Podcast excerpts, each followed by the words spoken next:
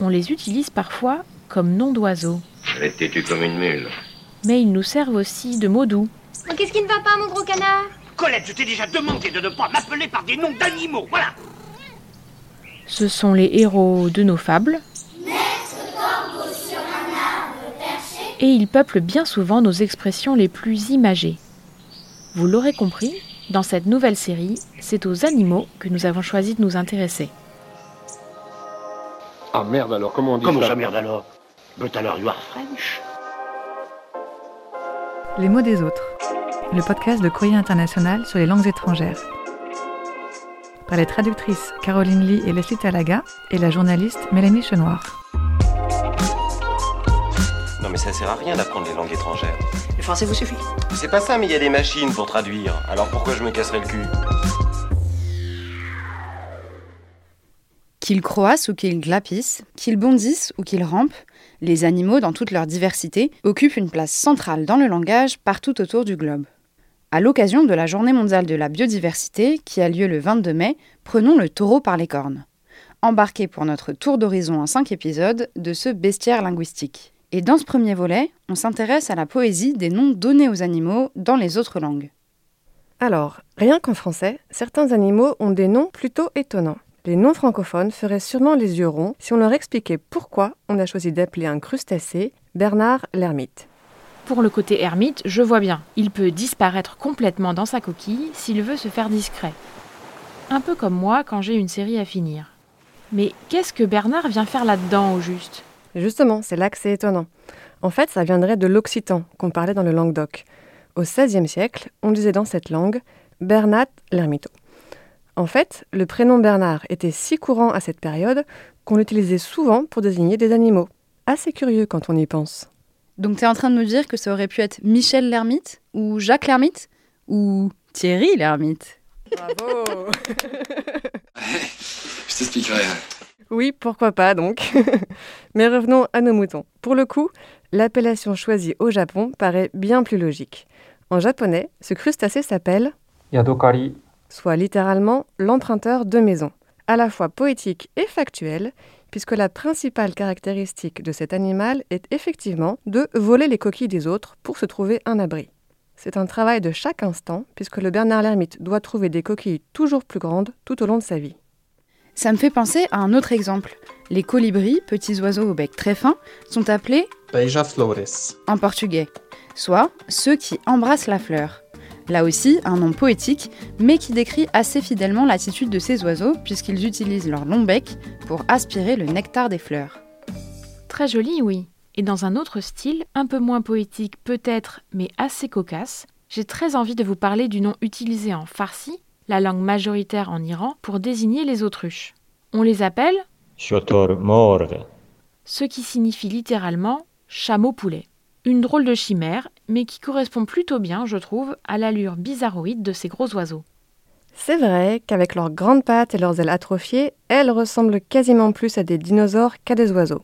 Et pour rester dans les noms peu flatteurs, on peut aussi parler de la lotte, ce gros poisson de rivière qui est appelé Grdobinam. en serbo-croate, un terme qu'on pourrait traduire par mocheté. Je les trouve durs avec la lotte. Qu'est-ce qu'elle a de moins que les autres poissons en vrai? Ah non, non, non, je t'assure, je te laisserai faire un tour sur Google Images, mais c'est pas Jojo. C'est ignoble C'est une Thérèse C'est ignoble D'autant que dans les Balkans, la lotte est souvent vendue avec la tête dans les poissonneries, contrairement à ce qui se fait en France. Et ça, ça n'arrange pas leur aspect visuel. Ça sent le poisson d'en face Le poisson pas frais Viens me le dire ici qu'il est pas frais Ben oui, je viens Ok, très bien, je m'incline. Et je contre-attaque avec un autre nom en serbo-croate, celui du mille pattes, qui s'appelle Stonoga. Il a perdu quelques gambettes dans la bataille, puisque son nom veut dire 100 pieds. Le chiffre 100. Ça fait tout de même 10 fois moins de pieds. C'est une certitude mathématique. Et j'en ajoute un autre, toujours en serbo-croate. Est-ce que vous savez comment on appelle les libellules? Non, mais par contre j'avais lu que le terme libellule en français avait une drôle d'étymologie. Ça viendrait du latin libella, qui désigne l'outil des maçons pour faire les niveaux. C'est une référence à leur manière de voler à l'horizontale.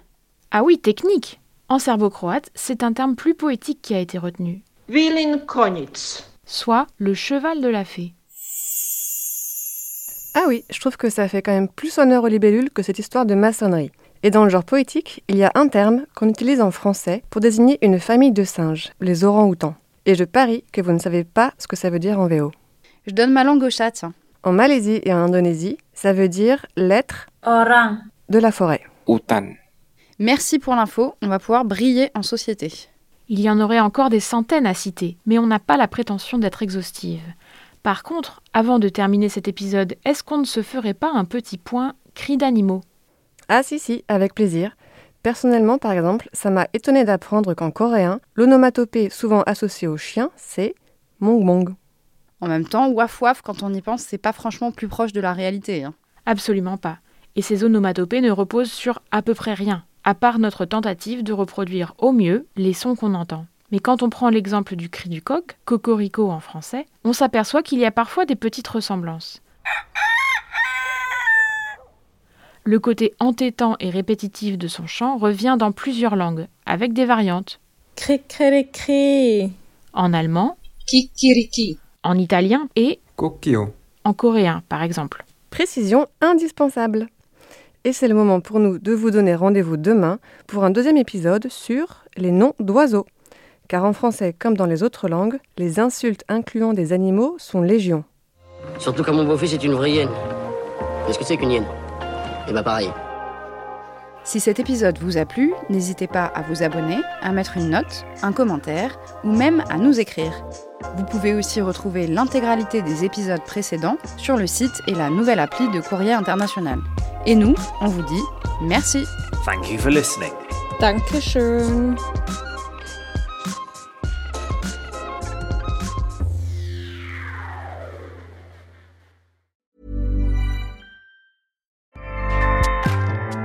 ACAST powers the world's best podcasts.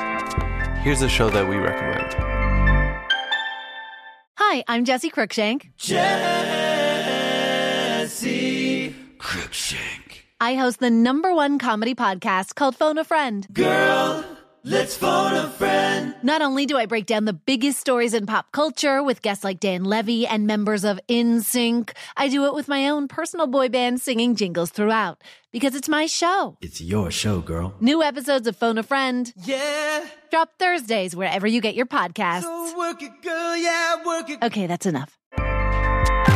ACAST helps creators launch, grow, and monetize their podcasts everywhere.